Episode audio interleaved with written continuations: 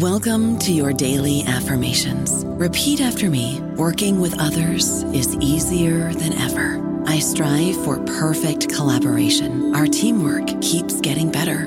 Yeah, affirmations are great, but Monday.com can really get you the teamwork you desire. Work together easily and share files, updates, data, and just about anything you want all in one platform.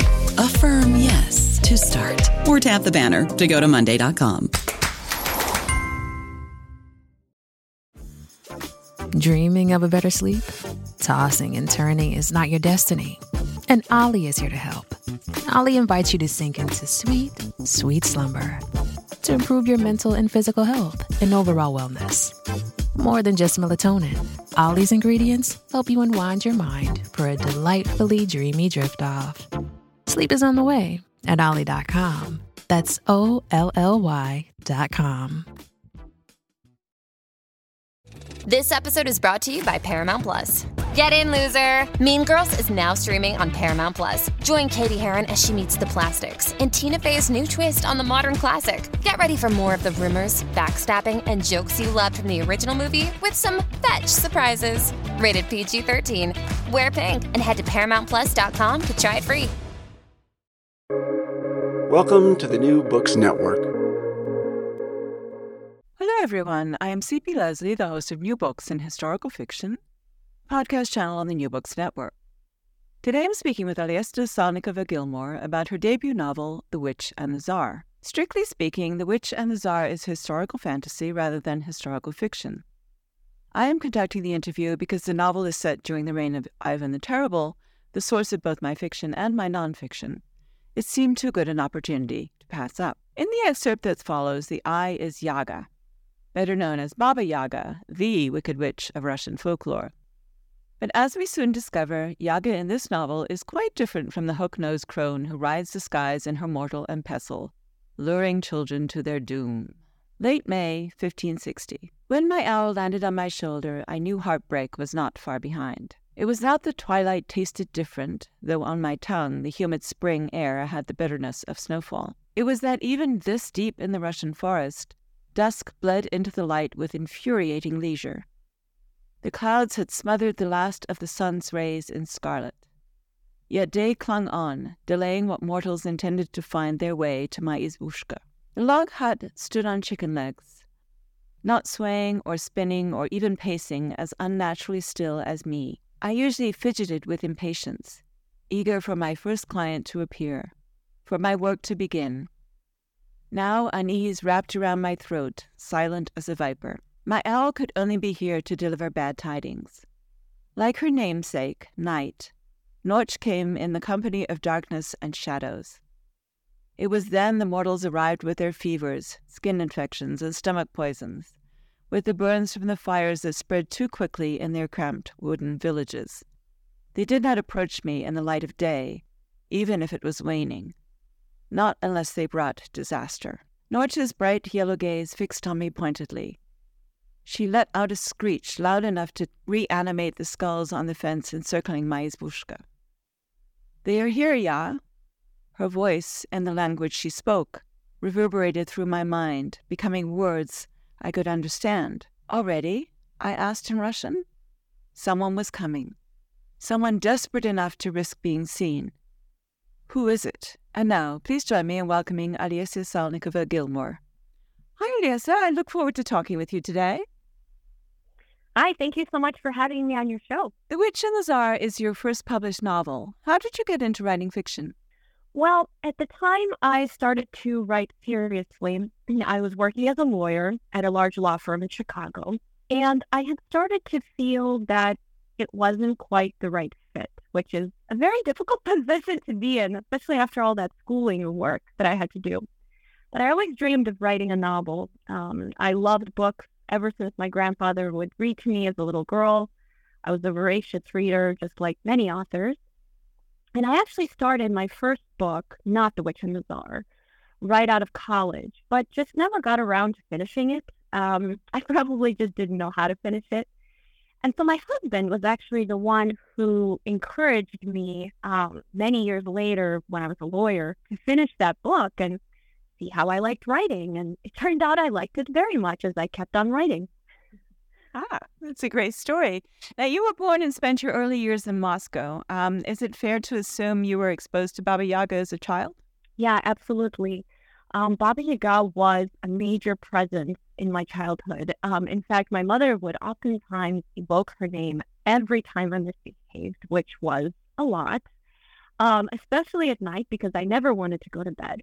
And so she would tell me, you know, if you don't go to bed, Baba Yaga is going to sneak into your room through the balcony window, take you, you know, in her mortar and, uh, and, uh, and, and take you to her chicken legged hut in the woods. And, and I'm never going to see you again. That's how my mom would tell me.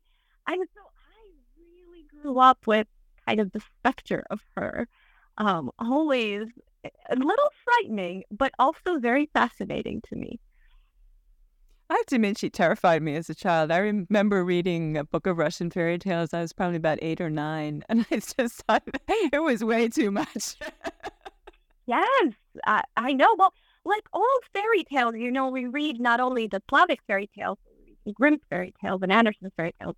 They're very, they're, they're quite gruesome, actually. they are, yeah. The, the original Grimm fairy tales are very gruesome as well. So, what made you decide that Yaga needed a makeover? I like how you put that makeover. Um, you know, I wasn't really interested in writing about the fearsome hag that we all know from the fairy tales, um, just because she's already in the fairy tales and um, she's a bit of a figure of ridicule and uh, definitely affects his contempt. And she's a bit of a caricature and joke, especially if you look at some of the Soviet movies that um, she makes an appearance in um, throughout the 20th century. And so um, when I started my research, I very much wanted to do a different interpretation of her. Um, and uh, what really helped me was the fact that some scholars do believe that the Baba Yaga we know is actually based on a fertility and earth goddess um, or her descendant that was worshipped by ancient pagan Slavs uh, a very long time ago. And I instantly became interested in that particular concept. How does a goddess get turned into a witch and an old ugly one at that? And I really wanted to reframe the story of Baba Yaga, imagining because it is a reimagining of what she could have been like if she was a goddess and also a human woman both before rumor had reduced her to the silly old crone we all know and love. So Yaga has lived for centuries by the time this novel opens. Uh, we'll talk about her past a bit later, but why, out of the many options available, did you decide to center this story on the second half of Ivan the Terrible's reign? Well, I've always been fascinated with the medieval era in general. Um, and looking at the medieval era, Ivan came rather naturally. Um, he was the first czar he is, even to this day, a very popular czar. And he is known for um, to have a little bit of a temper. Obviously, as his uh, the terrible part of his name shows. And I had picked him before I found out um, uh, a lot more about him. Um, and, and, and, and this and, and my research made him an even more perfect opponent for Yaga. Well, first I found out he was incredibly paranoid and controlling. Um, and uh, most fun for me, he was superstitious. He believed in witchcraft. He believed in witches. He believed in spells. Um, he would often invite fortune tellers and sorcerers and other such people to his court. And so um, I just thought, you know, he, I could definitely see him inviting someone like Yaga to his court. And I would just, I could see him being so incredibly livid and also threatened by someone like Yaga, a powerful woman um, who, you know, comes to court and then challenges him. Um, describe your Yaga for us at the moment we meet her. Well, in the beginning of the book, she is uh, living alone in the woods um, with her pets, her wolf Dane, uh, which uh, means day, and um, her owl, Nolich, which means night. So, of course, they're based on, uh, for anyone who knows uh, the Baba Yaga mythology, um, they're based on the nights that Baba Yaga has, uh, you know, day, night, and uh, early morning. So I kind of just um, did day and night. um, and um, uh, so Yaga is a healer. She's a witch. Uh, she helps and advises whoever dares to uh, come to her hut deep in the woods. Um, and she is fiercely independent, um, but she's also lonely as well. Uh, she misses being around people. She's half human, so naturally, that side of her definitely, um, you know, calls to her. And um, and uh, yeah, she misses being around people, though she really hates to admit that. One of the fun parts of the story for me, um, maybe smart revenge on that nine-year-old self who was terrified, um, was seeing the way that you twist some of the tropes associated with the fairy tale Baba Yaga. So tell us a little bit about Little Hen. Uh, you've already mentioned Noche and Dien. Little Hen, actually, you'll be you may be surprised to know that Little Hen was actually a late addition to the book. Um, I was working on my edits with my editor, um, and we were trying to enhance some of the more fantastical elements. Um, and I was trying to get at some of the more traditional elements from the Baba Yaga myth. Um, as, a, as background, initially I was more focused on the historical elements and making Yaga a strong, powerful, and relatable heroine in her own right. And um, when I was working on the fantasy, I thought to myself, why don't I have a chicken legged hut? I mean, this is Baba Yaga after all. And after I had the idea for Little Hen, I wanted to make her character in her own right. You know, she's sort of this uh, just hut on chicken legs from the fairy tale, but I wanted to give her a little bit of her own personality, uh, make her you know, have a little bit of an attitude, uh, make her be this kind of quirky, fun, cute character that would offset um, some of the darkness in the in the book. Um, and um, and uh, have her be one of Yaga's companions, um, and a loyal one at that. The first chapter ends with the arrival of Tsaritsa Anastasia, uh, who was Ivan the Terrible's first wife, and presumably, I mean, it's believed that he was deeply in love with her, although the evidence for that, as with the evidence of most things in 16th century Russia, is pretty scant. Um, what brings her to Yaga's door? How do they even know each other? Oh, I should also mention, I forgot to mention one little thing about Little Hen. I actually wrote a short story about how Yaga met Little Hen. And um, if uh, people sign up for my newsletter through my website, they can actually get the short story for free. So um, I had a lot of fun with that one. So um, just a note.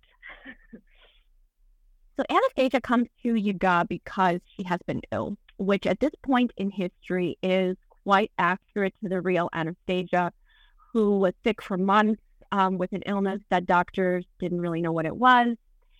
Um, she is desperate, and while she hasn't seen Yaga for some years, ever since she got married to the Tsar, um, as of course it would be dangerous for her, you know, to be caught in the woods, a woman alone with a witch. Um, uh, she does value her life more um, than that, and she recognizes her role in Tsar's life. Um, and as for Yaga, you know, she's known Anastasia's family for a long time, and she knows Anastasia's mother. Yaga is the one in, the, in my story who helped Anastasia get noticed at court. Um, I initially had the idea for this connection um, because Anastasia was, in reality, chosen out of hundreds of eligible young women at a bridal show. Um, now, there's a caveat to that. Um, some sources do say that the priest Sylvester, who was, of course, in my book, one of the disgraced advisors to Ivan the Terrible, in reality, he really was one of his advisors who was disgraced. Um, and and uh, some do believe that he um, that he suggested Anastasia for Ivan. Um, but aside from all of that, I really did imagine that Anastasia would have a very ambitious mother as mothers like that uh, tended to be, um, and that a witch could potentially help her get noticed among all these uh, hundreds of uh, very beautiful young women. So that's how I made that connection. Despite their friendship and her own loneliness, uh, Yaga initially hesitates to leave her woodland home for Moscow. Why is that? Uh, she's been burned um, by humanity in the past, even by Anastasia, who, as soon as she became the Tsaritsa, stopped visiting Yaga, stopped talking to her. And Yaga is not sure at the beginning whether she really wants to risk her peaceful existence and, of course, her life as well um, for the ways of mortal, which is very um, logical. it is. What changes the mind? Well, I think um, she doesn't want anything bad to happen to Anastasia. Uh, Yaga does understand uh, that the Tsaritsa has a calming influence on the Tsar and is beloved by the Russian people. Um, Yaga's the one who saw her potential back when she was a little girl, when her mother and her would visit her hut. And, um, you know, she knows Anastasia is being poisoned. That is her illness. Um, and aside from Anastasia, weird things are happening in Russia. Winter's creeping into summer. Yaga thinks she imagines a corpse on her hut floor. And when she goes to the underworld, um, which I call Nav, um, to get the water of life, she realizes the river with the healing water is frozen. So she wants to find out what is happening because she cares about her homeland, wants to protect her homeland. And honestly, there's a bit of a selfish reason to her changing her mind as well because she misses people. She misses being around humans because obviously she's she's half human herself. This would be a good place to talk a bit about her past and how it intersects with another character, uh, the Deathless, who is also a character from Russian folklore. Yeah. Um, so they said you guys uh, have goddess. Um, in my book, her mother is the fertility and earth goddess um, Mokosh. Uh, Mokosh is uh, the goddess who some scholars believe Baba Yaga is based on or descended from, or a version of. In my book, she is Yaga's mother. Um, and Yaga lived with her mother in a regular Russian village, uh, helping people, healing people, before a fire destroyed their home and um, killed her mother. Then she sort of traveled around the villages, you know, healing people, living among them. Um, but the conversion to Christianity of Old Rus um, around the year 988 um, uh, by Vladimir the Great uh, really changed all that and changed, um, you know, how people saw Yaga and her pagan ways. Um, and so she withdrew to the woods. Now, I um, will note one thing here that's really important is I, I really try to strike that balance in my book where Yaga is a pagan uh, uh, goddess, of course, but she's very tolerant towards the Christian faith. And um, you see that in Russia even today, how spiritualism and superstition lives right along with people's faith. So I didn't want them to have a lot of tension between each other because um, because of that. And so um, anyways, uh, Yaga meets Koshchei uh, a few centuries before uh, the book starts. They meet on a battlefield where she often heals dying and wounded men. And what could you tell us about Koshchei himself? What drives him? uh, Koshchei is one of the most challenging characters for me to write. Um, in fairy tales, he is a villain. Um, he is this creepy old man um, who steals women from their husbands, from their beds, and he imprisons them in his castle. Um, he is also oftentimes Yaga's partner in crime. Sometimes he's her enemy. Other times he is actually her lover, and even sometimes her husband. So they have this connection in the fairy tales, and I wanted to play that up. Um, I wanted him to be in her life, but um, I wanted him, um, like God, to be more relatable and more human um, for uh, for readers today. Um, so uh, in the in my book, he is largely driven by his fear of death, um, which which does echo in the fairy tale uh, origins as well, because Koshchei is known to have hidden his death or his immortality in a very complicated way. So as long as his death or immortality is not found, he can live on and be immortal. Now, the same with my book, uh, and Koshchei is going to do anything to protect himself and survive. But he is quite tortured as well. I wanted him to be a great character. I wanted him to be very complex um, and have, you know, a lot, a lot of things that really um, go against each other in his nature because he also loves and respects Yaga and he loves his homeland. He was a warrior before he he became what it is. So I think in the end, I'm very happy with his character. I don't always like him because he's not always a likable character, but uh, but I am happy with how he turned out. Yeah, they really are frenemies. I mean, they they're attracted to each other. They have a past, uh, romantic past, and and yet they're clearly on op- opposite trajectories. Yes, and I wanted. Uh, it was really important for me to um, for Yaga to be a strong female without him because actually initially he was supposed to be the love interest. But this is uh, one of the cases where it's the first time this has happened to me that a character just kind of, as I was writing, made her own decisions that she really didn't want to stay with him, you know, after all the bad stuff that he did. Um, you know, she has such a important sense of right, an important sense of fighting for what's right that I didn't want her to to be with someone like Shay, but they can still be fun frenemies, as you said.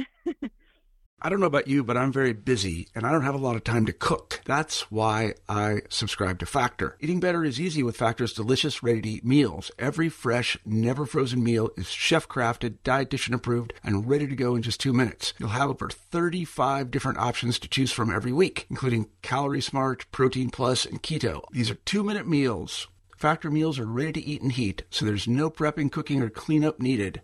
They're flexible for your schedule. Get as much or as little as you need by choosing your meals every week. Factor is the perfect solution if you're looking for fast, premium options with no cooking required. Sign up and save. We've done the math, and this is important. Factor is less expensive than takeout, and every meal is dietitian approved to be nutritious and delicious. Head to factormeals.com slash NBN50 and use code NBN50 to get 50% off. That's code NBN50 at factormeals.com slash NBN50 to get 50% off. Hey, it's Kaley Cuoco for Priceline. Ready to go to your happy place for a happy price? Well, why didn't you say so? Just download the Priceline app right now and save up to 60% on hotels. So, whether it's Cousin Kevin's Kazoo concert in Kansas City, go Kevin, or Becky's Bachelorette Bash in Bermuda, you never have to miss a trip ever again. So, download the Priceline app today. Your savings are waiting. Go to your happy place for a happy price. Go to your happy price, Priceline. It's wonderful when a character does that. It's really hard to explain to non-authors how a character can just refuse to do something. Like, I'm sorry, that's not my plot. No. it's the magic of the writing process. There really is. So uh, when y- Yaga does eventually get to Moscow, uh, she is initially well received by Tsar Ivan, who is not yet the terrible, um, we should note. Uh, how does that happen? Well, as we talked about earlier, uh, Ivan the Terrible actually, in reality, did invite um, a bunch of, call them magical people to his court, uh, you know, from fortune tellers to magicians to astrologers to sorcerers, uh, you name it. Uh, so it would not have been odd for the real Ivan to have invited someone like Yaga to his court, and especially if he made if if it made his wife happy um, for, as you mentioned, we know from history, uh, he had a very soft spot for his first wife. And actually, um, I'm, I'm not sure if this came up in your research, but uh, there, his mother invited Sami shamans uh, to the court because she was married for, she was married in 26. He wasn't born until 1930. So there was a big pressure on her to produce a child, and she did not immediately. And, and that was one of her solutions was to invite these um, these sorcerers to say spells so that she would conceive. Mm-hmm, mm-hmm. Yeah, and in fact, I, um, uh, shamanism inspired, uh, in part, inspired uh, magic for me because it really does have to do with the earth, with spiritualism, with kind of this um, ancient Russia that um, that I had in my mind. So yeah, definitely. Ivan stars on, y- on Yaga pretty fast. Um, tell us how that comes about and what follows as a result. Well, I don't want to ruin too much uh, as it is a spoiler, uh, but it comes about from uh, plotting of others at court, uh, as as these stories tend to go, right? Um, seeking to convince Ivan that Yaga does not have his interest in mind. Um, but historically, Ivan was also, um, as I mentioned, an extremely paranoid man. Uh, he would be friends with someone, even be related to them, and yet he would find a way to accuse them of treason, plotting to steal his crown or throne or poison him and or his wife. Um, he he was a lot. I see so many parallels with England's Henry VIII in that way, and his numerous marriages. So yes, we don't want to give away too many spoilers. So let's switch uh, our interest now to um, the question of Slavic pagan beliefs. Um, a lot of the background to the novel depends on what we know or suspect about those beliefs. Mokosh, we already mentioned, Perun, who was the god of thunder, Volos was the god of cattle, and there are various other deities who all appear in the novel. So, what kind of research did you do, and how did you reimagine these ancient gods and goddesses for your story? Um, well, unlike the example of Greek or Roman mythology, for example, uh, we don't have any text on Slavic pagan mythology, myth, or gods. Um, I basically learned what I could from various scholars surmising what those gods could have looked like after a comparative analysis of other pagan religions um, throughout the world. Um, the gods in my novel, which of course had to be there because the guys have, have pagan goddess herself, um, are very much inspired by what we think these gods could have been like and their stories, of course. Um, but I've added a lot of my own imagination into their creation. This took a lot of um, uh, puzzle. It, it, was it was a bit of like a puzzle piece, uh, putting together puzzle pieces with what they could have looked like, and just adding a lot of my own as well. Is one goddess? I don't even know how to pronounce her name. Celica. Celica, yeah uh, as well, if, if you want the, the, the Russian. okay, so I hadn't heard of her before. Is she she's not your invention then? She is in the, the mythology? Yeah, she is. She is. I mean, that's what's really confusing about the Slavic gods is there are numerous different types of goddesses, of gods. You know, uh, th- there are the main ones. For example, Perun is always the god of thunder. Volos is always the god of uh, the underworld. But um, there are some goddesses that are a little less obvious, and she's one of them. Uh, she is known to be a death goddess, uh, and she's Castelica, actually. She's sometimes called Manzana or Marzana. Uh, she has different names uh, depending on uh, on which country you, which Slavic country you look at, because she is uh, in in various, and not just in Russia, um, like a lot of these goddesses and gods. Um, but she actually was uh, oftentimes the representation of the death of winter and the coming alive of spring. So, um, uh, you know, Slavs would, and, and actually these festivals still exist in some areas of the Slavic world where um, the, uh, the uh, likeness of the goddess um, is burned and then and then and then put in the water, put in the river, um, for a kind of symbolic coming of spring. Um, so I use that to make her, you know, the death goddess, and sometimes she is the death goddess actually. Um, so she, she she just kind of changes, like what she is changes from from myth to myth, and you know, from scholar to scholar that I've read about her. Um, but uh, but yeah, I, I, wanted I wanted a very strong female, um, not just Ivan, um, but I wanted a strong immortal female um, to be God's opponent, and um, and uh, and, uh, and and she and she fit really well into that plan.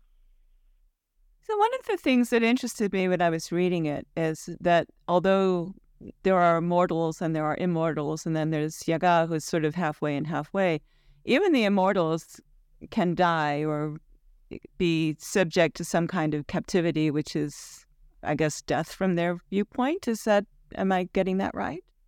Yeah, yeah, exactly. Uh, I, I didn't want to make it too easy for mortals. um, and because we have we see that in a lot of uh, you know adaptations now. Take uh, Neil Gaiman's American Gods. Um, there too, gods can die, and as, as we can see this in reality with these Slavic gods, uh, you know, in Russia, uh, a lot of Russians don't know about these pagan gods. When I told my parents about my book, they were like, "Who? Who is that?" and so that's just unbelievable to me. How many haven't even heard of these pagan gods that preceded the Christian tradition. So that's just um, a, a real life example of how God can die uh, they can die because they're not remembered anymore. And that's exactly what happens to my immortals here. That seems very fitting for a social media world, doesn't it? A kind of social death because you've been forgotten. Are there any other characters or plot points you'd like to discuss? I don't want to ask you too many leading questions. Well, um, you know, I I love. Uh, I, I think we could talk about Ivanovka, who is um, Ivan's son. And um, the reason is, is I, I do think that Ivanushka is one of um, the people, one of the mortals that uh, really forces Yaga into the fight. Um, it's what makes it impossible for her to leave. And Ivanushka is the beloved son of Anastasia, of course. And um, I'm not going to go into too much detail of what happens, but I can talk a little bit about who he's based on. Um, he's based on Ivan's real older son, uh, Tsarevich Ivan, who was Tsar Ivan and Anastasia's firstborn son, who actually lived. And he was the prince, the heir. He was groomed to become Czar after Ivan. And um, again, I'm not going to go into too many details, but I think what was most fascinating about him and what inspired his character um, is that he did participate in his father's acts of terror against the people. However, he showed more of a mercy, more of um, uh, knowledge, and also uh, sympathy for for the people and for the land and the cities and he showed a lot of bravery too. Um, and so I wanted a character like that that would, you know, um, have the strength to go against his father um, and, um, you know, fight fight his father's autocracy from the inside. And to that end, um, one of my favorite um, characters of the novel is Vasily.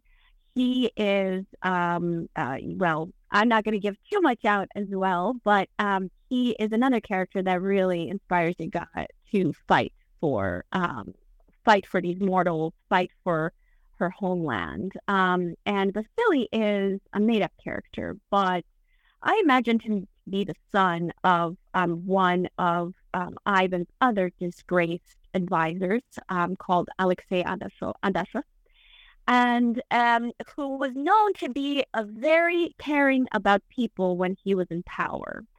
Um, and he also uh, was known to uh, take care of people at the end of his life. Uh, poor people would come into his home. So I have a scene in the novel that has that. It, it's very much inspired by his character. And so I really wanted um, a, a very strong male character that was the opposite of Ivan, and even in some ways the opposite of, of, of Ivanushka, who has a weak spot for his father. I wanted Vasily to be uh, the quintessential warrior, the romantic hero that fights for fights for what's right, that fights for against autocracy and oppression, and and fights for the people, for the regular people um, of Russia. And so um, and again, he he and Ivanushka were both very important people for Yaga as she uh, um, as she learns to lean into her humanity and find power in it throughout the book. What would you like people to take away from The Witch and the Tsar? I think the biggest thing I'd love people to take away is not everything is as it seems. Um, mm-hmm. that there are different ways of approaching and interpreting a villain and a character from mythology and fairy tales. Um, my interpretation does not seek to erase or replace um, the Baba Yaga from the fairy tales we all know and love. It just seeks to put forth an interpretation that maybe people haven't thought of, or maybe they don't know these origins, or maybe they're still simply uncomfortable with a strong, powerful, young-looking woman instead of a hag taking on this uh, this villain. So I would love for people to be open-minded, um, and uh, I think the second thing that I would love um, for people to take away is the book also shows a very difficult and cataclysmic time in Russian history with the reign of Ivan the Terrible. His terror uh, against the oppression of his people, and the fight against him and his autocracy from the inside. Um, such stories, I think, are vital, especially now with Russia's war in Ukraine. And this is just my very small, very modest, uh, very fantastical contribution to that genre and of learning about Russia's past. This book actually came out a year ago. Uh, we're recording to coincide with the release of the paperback edition, which has the most gorgeous cover. really, much nicer than the original one. Um, but I'm sure you're still writing. What are you working on now? So right now I am revising my second novel with Ace. Uh, it is a historical gothic horror tale um, set in post-revolutionary Moscow um, following, of course, the Russian Revolution. Um, it's a gentleman in Moscow meets the hacienda. Um, and the pitch is basically two noble sisters risk all to save each other and their family from their ancestral house, which is bent on bringing back a past, not only dead, but dangerous to remember in post revolutionary Soviet Russia. That sounds great. Thank you so much for sharing your time with us today. Thank you. And thank you for listening to our podcast. Once again, I am CP Lesley, the host of New Books in Historical Fiction, podcast channel on the New Books Network. And today I've been talking with Olesya Salnikova Gilmore about The Witch and the Tsar. Find out more about her at olesyagilmore.com. Keep up with our news by liking or following New Books Network on Facebook, Twitter, Instagram, and TikTok.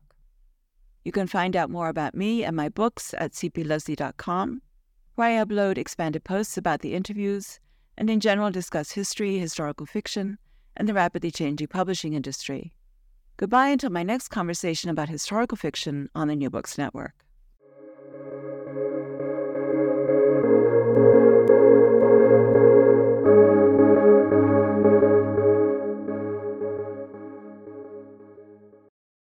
With the Lucky Land slots, you can get lucky just about anywhere. This is your captain speaking. Uh, we've got clear runway and the weather's fine, but we're just going to circle up here a while and uh, get lucky. No, no, nothing like that. It's just these cash prizes add up quick. So I suggest you sit back, keep your tray table upright, and start getting lucky. Play for free at LuckyLandSlots.com. Are you feeling lucky? No purchase necessary. Void where prohibited by law. 18 plus terms and conditions apply. See website for details.